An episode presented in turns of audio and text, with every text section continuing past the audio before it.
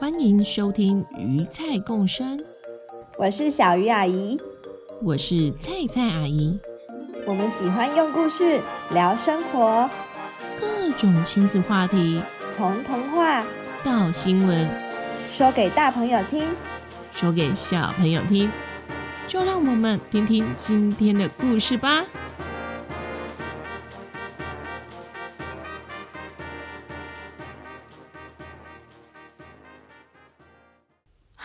各位大朋友小朋友好，欢迎回到鱼菜共生，我是小鱼阿姨。在上几集的故事中，布谷跟阿告利用一扇神奇的门，在世界各地穿越历险。他们还真的经历了蛮多的危险呢。而当他们在希腊旅行时，刚好遇到了野火，连他们的神奇门都被野火给烧毁了。布谷阿告没办法再用穿越的方式逃离，也只能先跟着当地的消防队撤离了。根据菜菜阿姨给我的消息，布谷跟阿告目前都很平安，只是要联系上他们暂时有点困难，所以这周我们要来讲另外一个关于诈骗集团的故事。这次的故事是去年夏天时，小鱼阿姨跟小鱼阿姨的女儿一起写的。因为有阵子我们常常在电视上看到柬埔寨诈骗集团的新闻，小孩看完以后，不知道为什么觉得超级害怕，连洗澡、睡觉都觉得诈骗集团好像随时会跑进家里。小鱼阿姨为了安抚小孩，常常掰很多天花乱坠、内容不太合理的诈骗集团故事逗小孩笑，没想到最后被小孩改编，变成他去年的暑假作业，还交到了学校去。我们就一起来听听看吧。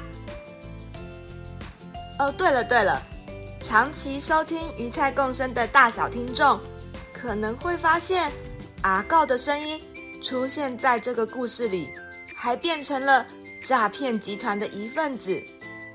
要记得哦，那不是阿告，是诈骗集团，只是声音很像而已。阿告现在还在希腊避难中哦。那么，故事开始。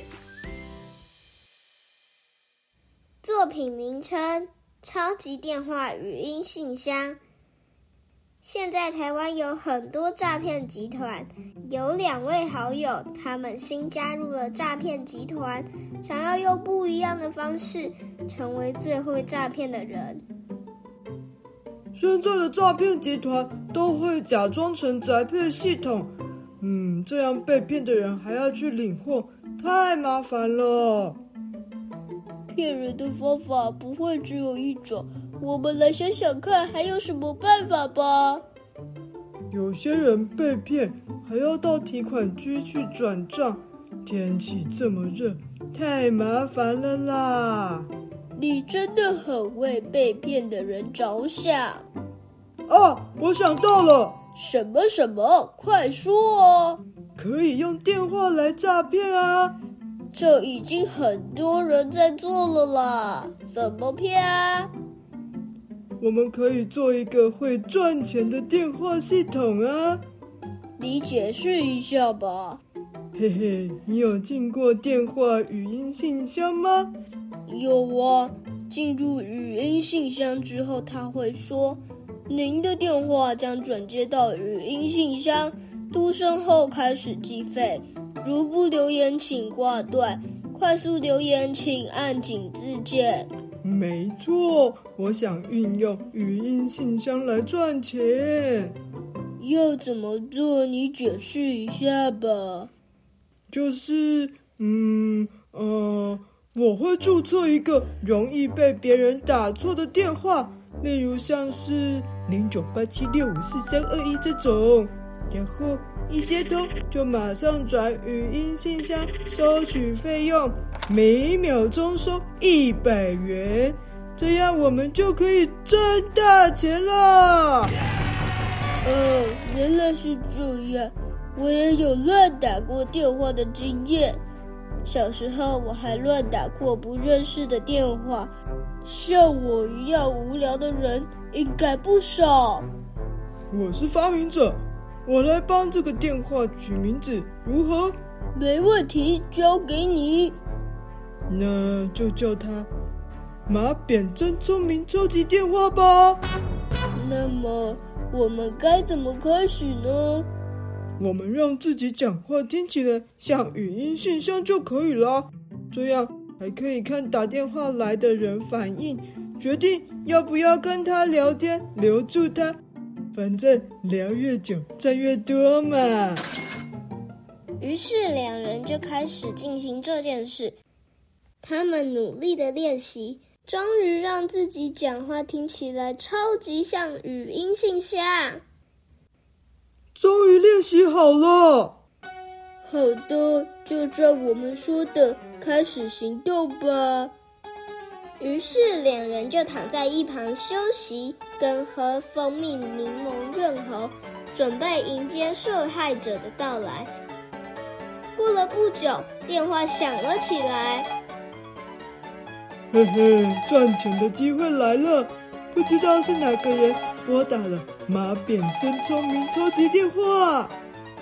马先生兴奋地说着，原来是小美，她暑假一个人在家，想要乱打电话找人聊天，不过没有人要接她的电话，而且现在用语音信箱的人也少了。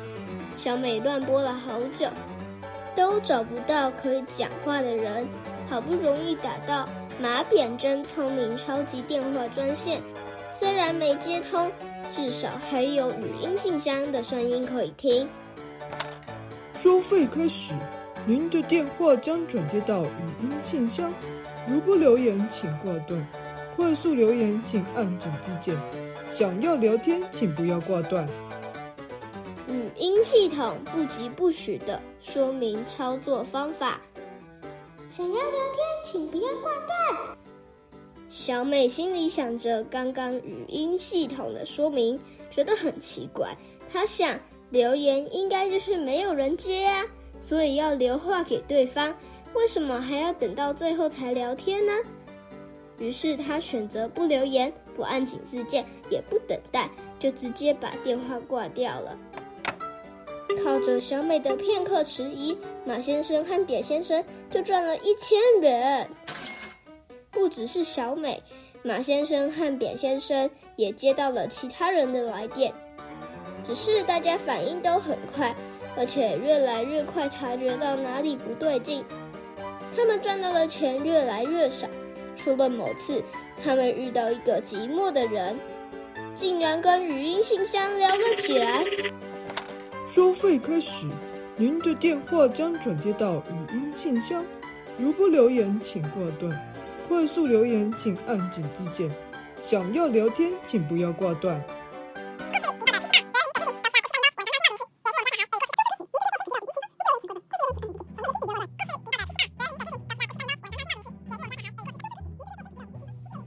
哎呀，真是的，因为语音系统是马先生办的，这个寂寞的人跟假语音系统聊了很久。马先生在假扮语音信箱的时候，不能吃饭、喝水，也不能上厕所。聊完之后，因为憋尿太久，导致全身不舒服，去挂急诊。急诊前先做 PCR， 结果竟然阳性，马上被抓去隔离了。不过还有扁先生呀，咦，扁先生呢？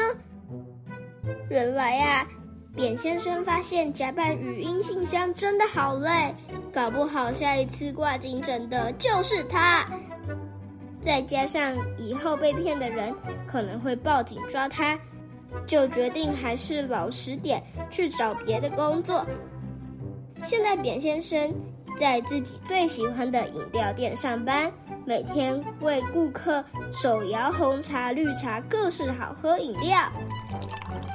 至于马先生，他隔离完毕以后得了长新冠，声音沙哑到没办法假扮语音信箱，现在得在家长期休养了。从此马扁占聪明超级电话专线再也没有人拨得通，他们想要合作继续诈骗，得再换个新方式咯。故事结束。故事里提到的 PCR、 隔离等剧情都是在过去3年中我们常常听到的名词，也是我们家小孩对于过去3年生活的记忆点。在疫情逐渐比较缓解的现在，可能都已经不是我们日常生活中会发生的事了。不过呢，就像小鱼阿姨之前也不太能理解为什么小孩会害怕诈骗集团的新闻一样，其实我们大人很难体会在生活中每一次所发生的不论大或小的事件中，小孩是用怎么样的角度去看待或是理解跟记忆这些事情。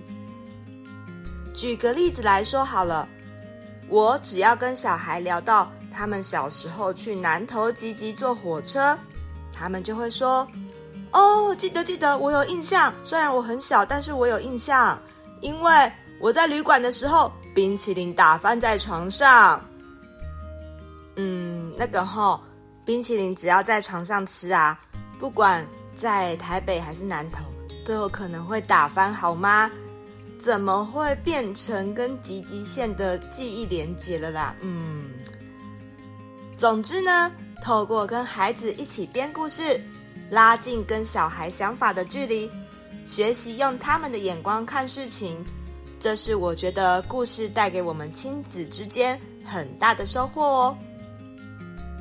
这周的诈骗集团故事就送给大家，如果小朋友们也有跟爸爸妈妈们一起编的故事想分享给我们，也欢迎到鱼菜共生的脸书粉丝专页留言或是私讯给我们哦。我们下次见，拜拜。